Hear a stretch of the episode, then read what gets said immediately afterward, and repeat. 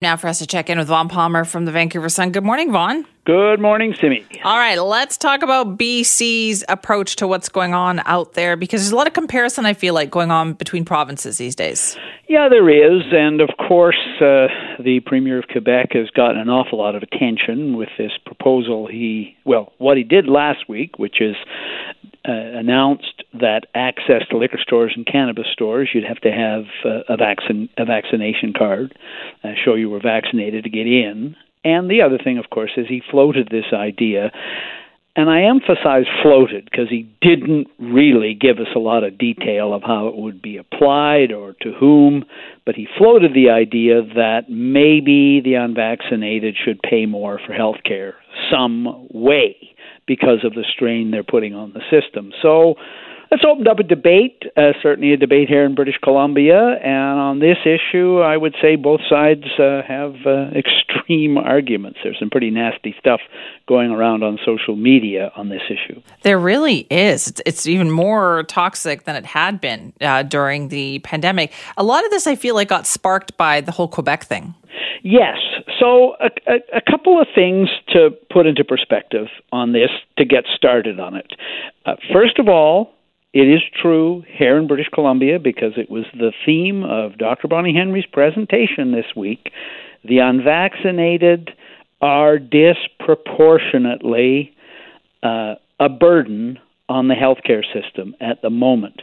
They are more likely to get a serious case of COVID-19. Only 10% of the population, but disproportionately, they're more likely to get a serious case of COVID-19. They're more likely to spread it.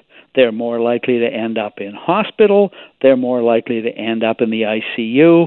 And Dr. Henry is too much of a diplomat to say it, but they may also be more likely to end up dead. So they are the burden on the system. The stats here in BC show it. But the question is what to do about it. I think Health Minister Adrian Dix has provided, so far, Simi, a few good responses. So first of all, he says that British Columbia has a much higher vaccination rate than Quebec. We're over 90%. Quebec is still struggling to get to 80%.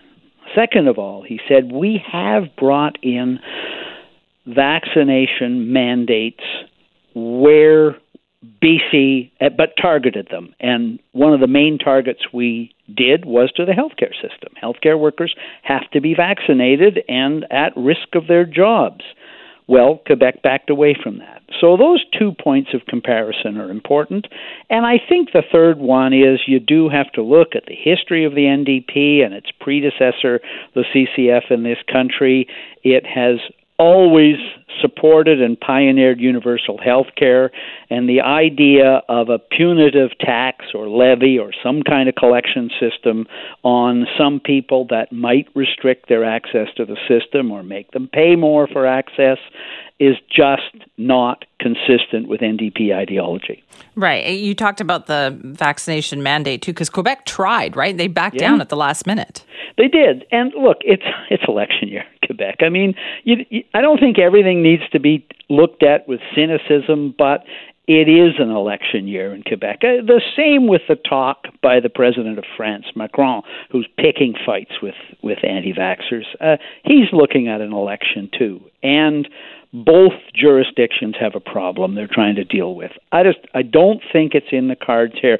I do think, Simi, that there is merit for at least a discussion here about whether or not, with the system still in danger of being overwhelmed, some additional restrictions would have merit. And even though the government says those are not in the works right now, I don't think they've either completely rule them out. They may have to bring in some additional restrictions unless the wave peaks before the healthcare system is overwhelmed. Right. The interesting one in Quebec, I thought, too, was where they said, if you want to go to a liquor store, if you want to buy alcohol, you have to be vaccinated. Yeah, I mean, look, if we've decided that going to the gym, which is a very healthy thing, is not absolutely essential, and just talk to the gym operators about that, I don't think it would be outrageous for the government to say you're going to need to show a vaccination passport to get into a liquor store. In Quebec, that one did work. I think, Chris Gaylis pointed it out during Global's town hall on Monday night. I think what they got a fourfold increase in vaccinations within a couple of days of announcing that. So I think that could be an effective message here in BC.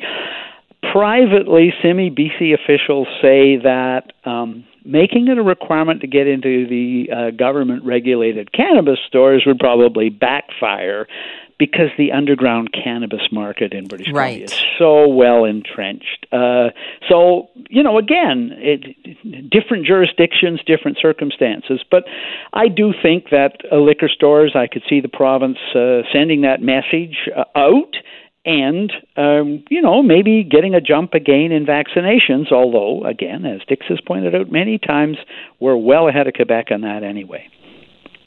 Right. Okay. So that's another one that we have to wait and see. I could see the one about the cannabis stores for sure, right? Because the people will just go back to buying it underground. Yeah. Everyone's got their local dealer grower on speed dial. It's been driving the government crazy.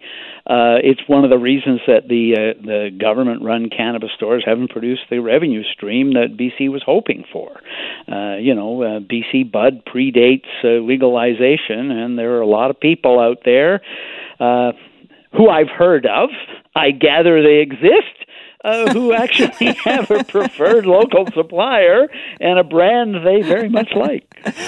Let's talk about some triage here too, because given what we keep hearing about the healthcare system, do we need to have like a system where we know who's going to get treated and who is going to get put off? So yeah, now this is a delicate area to discuss and yet I do think there's merit in discussing it. And here's how I would come at it. The healthcare system already practices triage with scarce resources.